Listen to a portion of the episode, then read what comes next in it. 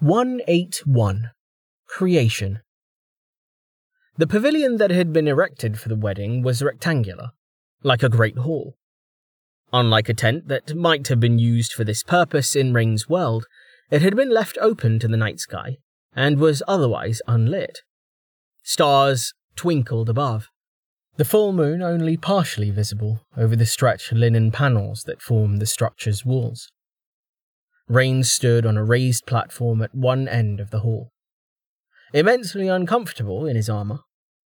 Instead of his helmet, he wore a green enameled crown, from which hung a sheer linen veil to symbolically obscure his face.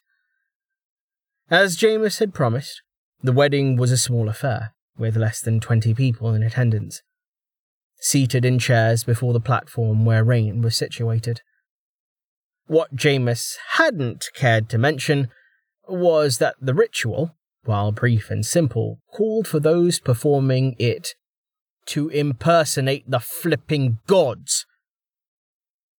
Rain tightened his grip on the green painted spear shaft grasped in his hand. The ceremonial weapon was ridiculously large, over twice his height, with a blade that formed a perfect hollow diamond that could have passed an arm through. El's spear. The weapon, the primordial human had forged to battle the chaos before his great victory, ascension to godhood, and sorting of the world. Or so it was said. Rain didn't believe any of this. Come on, El, just smite me and get it over with. A complicated mix of relief and terror washed over Rain as a light appeared, marking the start of the ceremony. The light, a lunar orb, entered through a gap between the panels at the far end of the aisle from his platform. A hush fell over the crowd. Here we go. Rain lifted the butt of his spear, then brought it back down with a thump, before raising his voice and speaking in a deep, solemn tone. Diestes, who do you bring before me at the height of the system's power? The light bobbed, but no voice offered a reply. Such would have broken the stillness of El's hall. The floating ball of magic gently drifted further inside, followed by a pair of cloaked figures. The spell was Amelia's doing, seated in the front row and looking over her shoulder along with the rest of the crowd. It was standing in for the god of light, just as Rain was standing in for the god of order.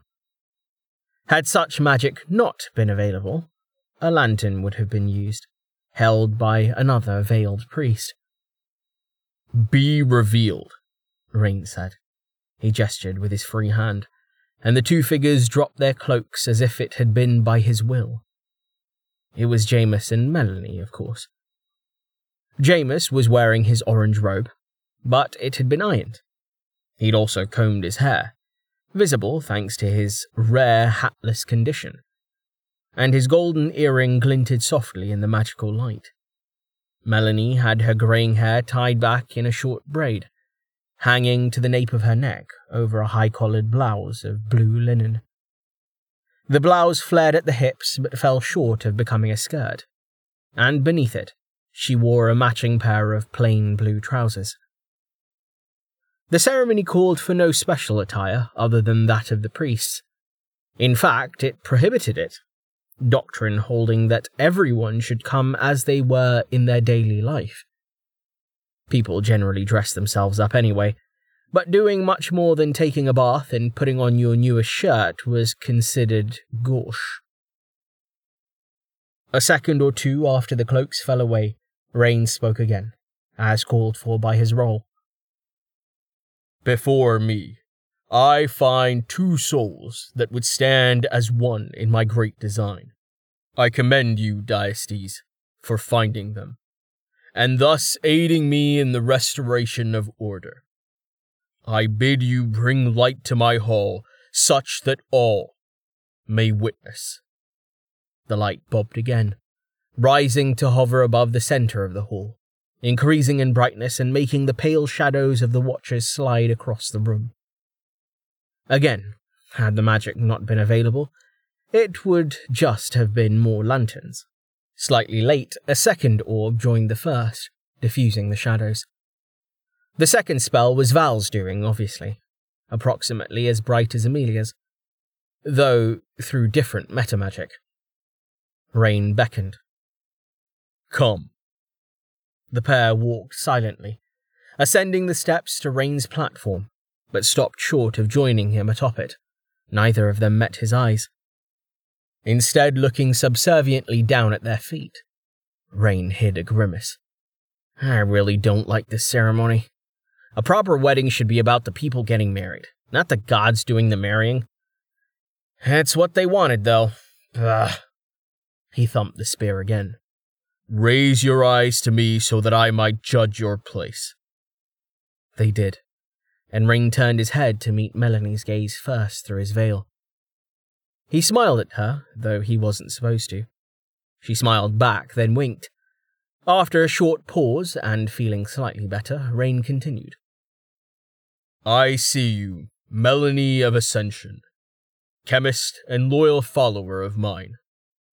Technically, Melanie of Vestval would have been the correct title, for all that Vestval was no more, but she and Jameis had wanted it changed.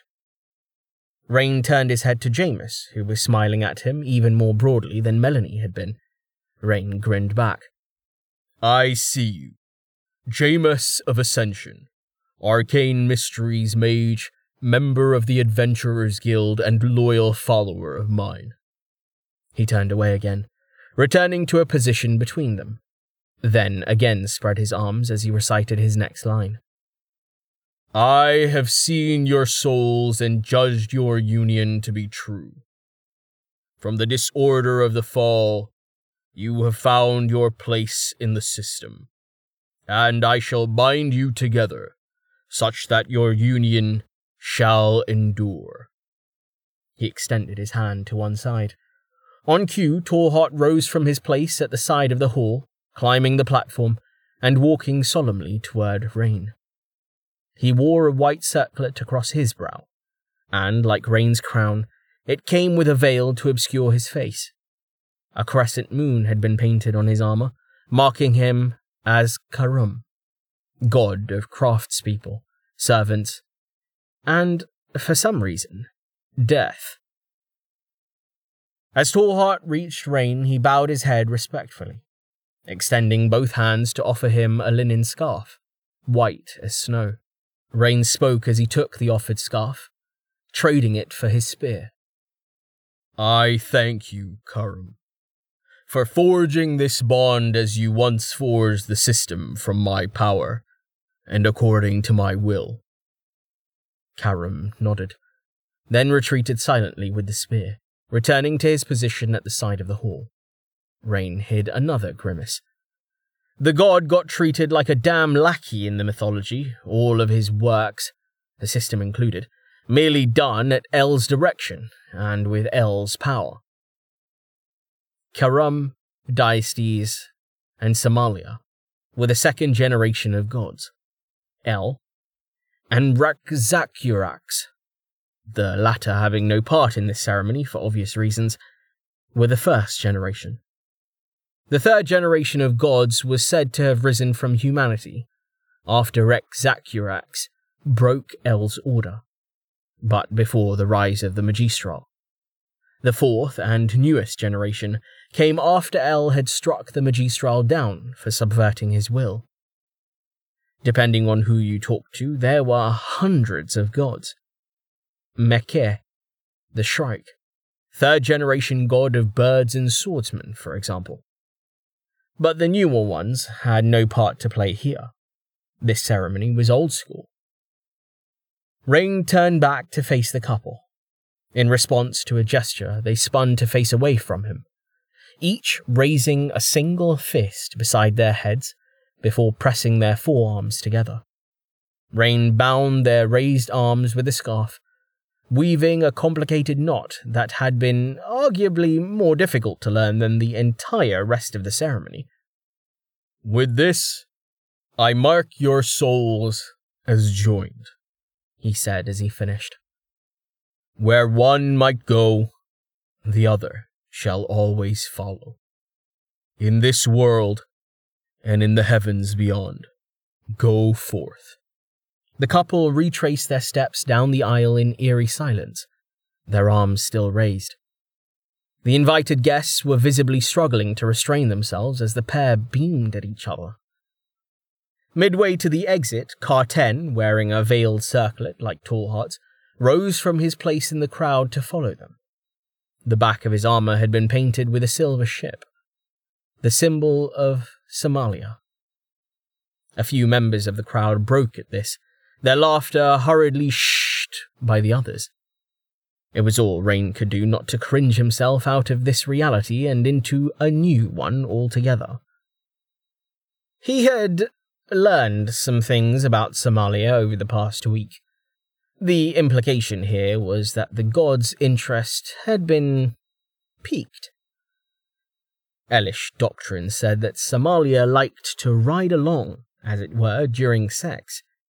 Essentially, she shared the senses of woman that had caught her eye. If the goddess was satisfied by a particular couple's performance, she would draw from them to create a new soul, which she'd then leave with the woman to nurture, because she couldn't be bothered. That was apparently where babies came from. All humans were Somalia's children, but the lewd goddess only concerned herself with the making. As soon as she was done with one couple, it was right on to the next eternally. As serious as Jameis and Melanie had been about the rest of the ceremony, Rain couldn't imagine what had possessed them to grant Carten the role. Granted, he hadn't gotten the impression that they believed the ride along thing to be literal. The cult of Somalia's fire, on the other hand. The moment Carten followed the newlywed couple out of the pavilion, Rain reached up and removed his veiled crown. He wanted to fling it across the room as if it had been a poisonous cobra. But instead, he set it respectfully down on the platform. Something must have leaked through the mask he was holding over his features, as Amelia's laugh was bright and clear as she rose to join him. The crowd seemed to take this as a signal, releasing their pent up laughter and getting to their feet to clap. Get back in here! Val shouted after the departed couple. Amelia wrapped her arm around Rain's waist as he reached ground level. Tallheart came over from his spot against the wall to stand on Rain's other side, removing his circlet, which he'd made with a hinge to allow him to wear it in the first place. Moments later, Jameis and Melanie re entered the pavilion, their arms still bound, but resting comfortably at their sides. They were greeted by a second wave of applause and cheers. Carten entered not long after them, grinning like a madman to a torrent of laughter. Rain sighed in relief. The formalities, thank anyone but the gods, were over. Good work, Amelia said, giving Rain a friendly squeeze. Gently, she began guiding him forward. Come on, El. Let's go say congratulations to the happy couple. Hmm, Tallheart rumbled in agreement as he fell into step beside them. I need a drink, Rain said. Uh uh, Amelia scolded, laughter in her voice. That's not very Elish of you. Besides, it's all gone, remember? Not quite, Rain said, using detection to confirm what he'd sensed before. Wouldn't you know it? The bride's a chemist. Feels like she's brewed enough to share.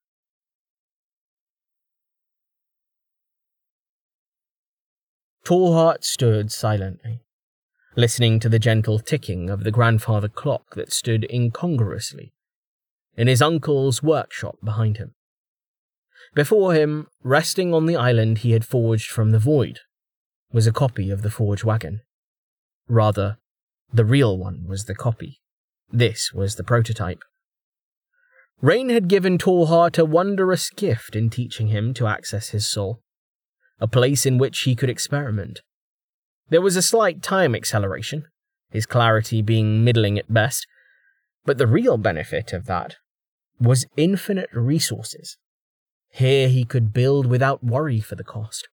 Forging metal from raw essence was infinitely faster than smelting it from thin ore. Like Amelia, And unlike Rain, much to the latter's whining about it being unfair, Tallheart had found that many of his skills functioned normally within his constructed environment. Runes worked as he expected them to, though he had learned to periodically test the results against reality. Assumptions were dangerous, and he had fooled himself more than once. Even with the occasional false path, this space had proven its value. Without it, he would never have achieved a functional design. Not in the week it had been since James's wedding. Tallheart uncrossed his arms, then walked forward to begin his inspection. The vehicle was enormous 12 meters from bow to stern, 8 across, and 6 in height. Rather than the Mark I Forge Wagon's single pair of treads, the Mark III had three pairs, arranged in six individual pods. Each pod comprised a frame holding three wheels, a durability enchanted steel track, and forced steel suspension. The central wheel of each pod was driven by a gimbaled drive shaft leading into the main body of the vehicle. The first structural layer was an inverted trapezoidal box, housing six turbines and the requisite plumbing. The steel frame was enclosed by thick aluminum plates, forming a sealed compartment. The aluminum was enchanted with the same runes as the steel, though durability and lightness were inversely effective on the lighter metal. Without enchantment, the frame likely would have supported the vehicle's massive weight still, but the resulting forge wagon would have been weak, heavy, and slow. I do not build weak things.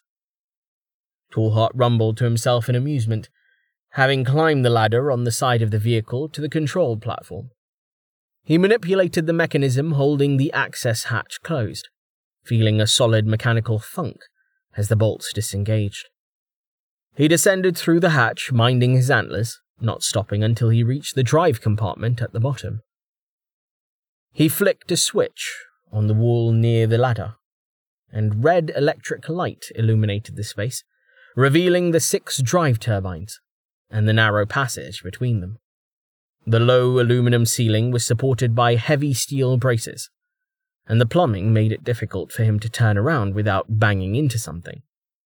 Thus, to spare his neck, he did not linger once he finished his inspection, switching the light back off before ascending the ladder once more. Rather than climbing all the way back out, he instead came to a stop in the engineering compartment that formed the main bulk of the vehicle. Flicking on the lights, white this time, he revealed a rectangular room, 12 meters by 8 meters by 3. Fully half of it was taken up by what Rain insisted on calling the main reactor. The forge wagon's heart was all one piece, furnace, forge, smelter, boiler, turbine, generator, mana capacitors, intakes, and tanks for water, steam, and fuel. Pipes snaked from it, mostly leading through the floor to the drive compartment, but some also went through the walls and ceiling. The reactor, it was easier not to argue with Rain about the name, was the primary reason Tallheart had needed his soul as a testing ground. It was not the size of the vehicle that was impressive. It was the complexity. Tallheart made his way through the compartment, not having to stoop. The reactor was enchanted, of course. The most critical runes were deep within, worked in thermolytic bronze, and designed for the careful shepherding of heat. Others were for vibration dampening, noise suppression, and strength. Still more dealt with mana intake, distribution, and storage. The list went on. In the same way that a heater plate was not a flame enchanted sword, the forge wagon was not equipment. Its enchantments could not rely on the soul of a wielder. Everything had to be done the hard way, and the size of the vehicle made it infeasible to encompass everything with a single runic chain. Tallheart had not let such trivialities stop him, of course. He had simply built additional chains. Each string of runes necessitated independent charging and mana storage elements. But there was no helping that. He scratched at the base of one of his antlers, turning away from the reactor. Truly. A vehicle fit for a dynamo. The remainder of the engineering deck was functional space. His anvil, workbenches, tools for Starvo, Ellis, Sheena, Myth, Reason, Melanie, Molo, and Roma. Dedicated storage space, including a vault to hold their rarest and most valuable materials. The entire vehicle, not just the vault, was shielded with obfuscation and facade.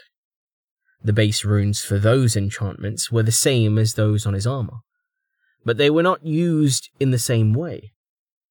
Learning to ward an area had been a challenge. He had needed to combine his knowledge with what Roma had discovered from the Sale humans' lair. Even that had not been enough, and he had needed to iterate the design, both within his soul and in the real world. Testing the efficacy of anti divination wards was not something he could do on his own. In the end, however, he had persevered. The forge wagon's interior would be strongly shrouded from senses, both magical and mundane. Everything was muffled, both for secrecy and for the comfort of those working within. Anyone standing outside this compartment would have scarce insight into the manner of the vehicle's propulsion. Most would assume it to be a large journey call, similar to the one that animated Mlem's cart. Such core driven vehicles were common enough in large human cities, though not typically on this scale. Gold ships were perhaps the ultimate example. However, only the most trusted of the bank's workers would know for sure. Like the bank, Ascension would do its best to discourage questions. Starvo had mounted the two Bustilla emplacements they had scavenged from the Sale Human's mansion atop the control platform, though the weapons were more of a statement than any real defense. In Starvo's words, they said, Mind your own damn business. Hopefully, it would be enough. A gold plate level diviner would be able to pierce the wards. Any gold plate could simply tear the vehicle apart if they were sufficiently motivated to see what was inside. Fortunately, encountering someone that strong in Three Cliffs would be unlikely, given what they knew of the city. The true concern was that the fact of the vehicle's existence would spread. Over 800 humans would be witness to its creation. That was 800 humans that needed to keep their mouths shut. Such a thing would be impossible even for one. Tallheart chuckled to himself as he climbed back out onto the control platform, which even here was only half finished, missing its fabric awning. Fundamentally, nothing had changed. At this point, the fact that Ascension had crafters would be impossible to hide. The enchanted swords and rings were more than enough to paint a target on his back. It was just a matter of keeping that target as small as possible. Perhaps building the forge wagon so large was not the wisest decision in that regard, but it would significantly ease their crossing of the salty plain. Settling himself into the driver's seat, Tallheart closed his eyes and took a deep breath.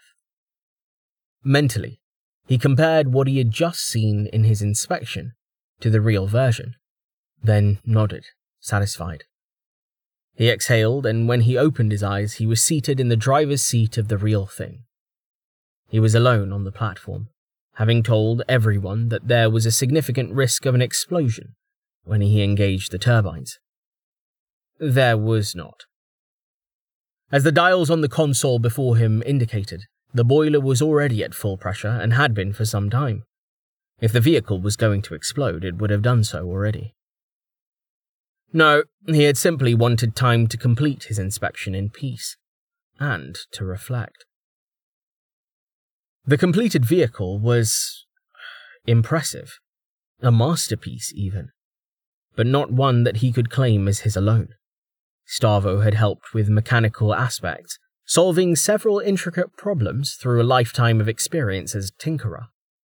Ellis had helped with the metalwork in his small way, proving his worth as an apprentice. Myth and Reason had supplied frictionless grease for the drivetrain, as well as the mysterious headlight fluid Rain swore was essential. Even the unawakened had participated. A Vestvalian glassblower had made the lenses for the headlights, and still more Vestvalians had worked to gather fresh earth for the smelter. Indeed, it was a team effort. Tallheart smiled, humming as he reflected upon the novel experience of building something with others. It had been nice. If only we could agree on a name. He retrieved a pair of brass goggles from beneath his seat, fastened them across his eyes, then reached for the throttle. A strange vibration from the ground made Dust pull up short, nostrils flaring. He had been running playfully from the fiery human filly, not presently on fire, which was fortunate as she crashed into him moments later.